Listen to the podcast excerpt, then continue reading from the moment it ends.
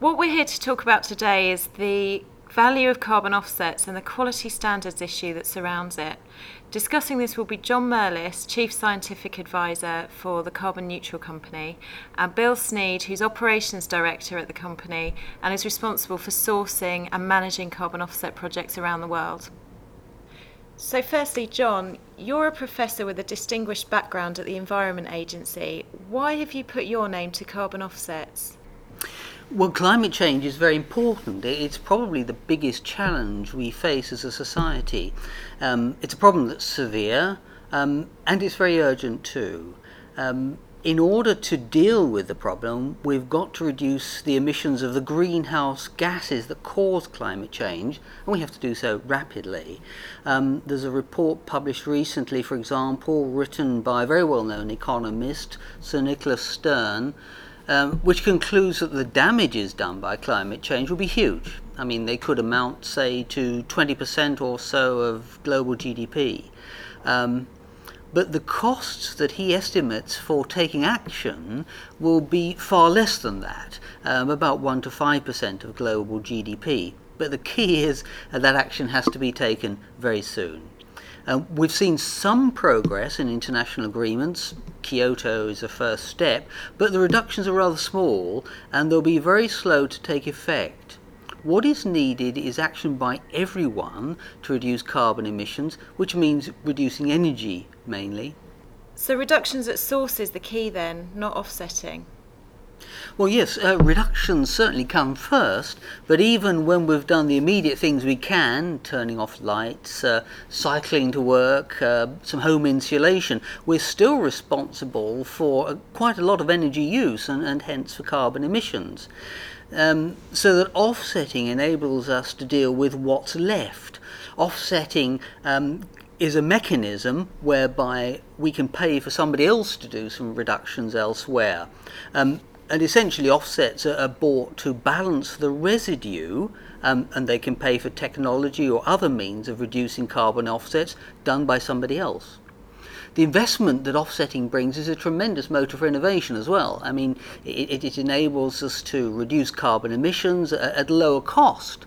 Um, it also enables communities to overcome price barriers and put technologies like photovoltaic cells or micro hydroelectricity generation into real effect and it also, of course, is very helpful for people um, to understand the price of carbon um, so that in consequence they, they value the energy they use and, and use it economically.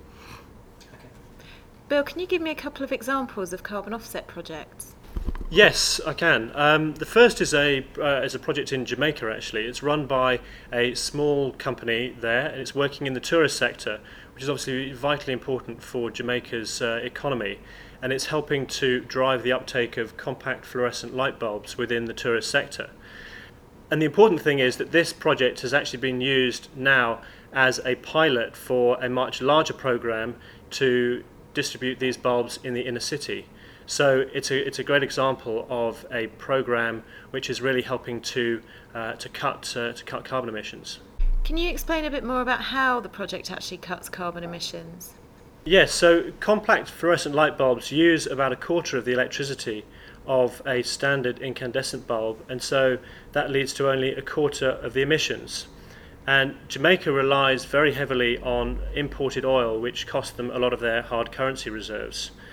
And the carbon credits that we buy from the project enable Ecotech, the company that runs the program, to sell discounted light bulbs, to provide a warranty to their customers, and they also provide environment days to educate staff.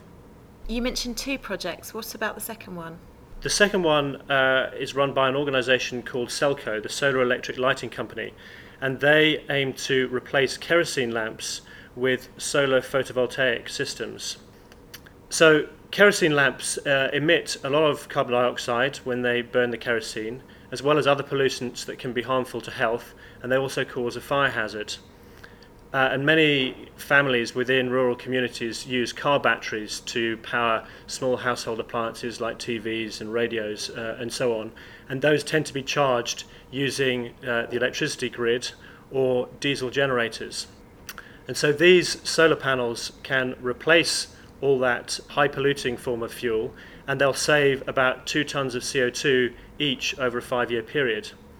Now, one of the main barriers to the uptake of uh, solar systems is finance. They can be quite expensive. So many families use hire purchase to, uh, to finance their, uh, their, their solar panel. And the carbon finance, the money that we pay for the carbon credits, helps to reduce the interest rates that people are paying. It can pay for the down payments or the deposits that, that, that people pay. And it also, importantly, helps to educate other microfinance organisations about the value of uh, investments in renewable energy. So, moving on to another issue, there's a lot of talk at the moment about standards. What do you think are the issues? Yeah, so there, there are two points really here. There is on the one hand, people talk about offset quality standards, and then there are also uh, people who are claiming carbon neutrality. And in both cases, uh, you need to know that the claims that are being made are true. In terms of uh, carbon neutral and people claiming carbon neutrality, to us that means four things. The first is around the measurement of the emissions. What is the actual carbon footprint of whatever is being claimed to be carbon neutral? The second is that the organisation needs to make some form of commitment to reduce emissions internally where possible. The third is around the quality of the offset projects or the offset credits that are being used.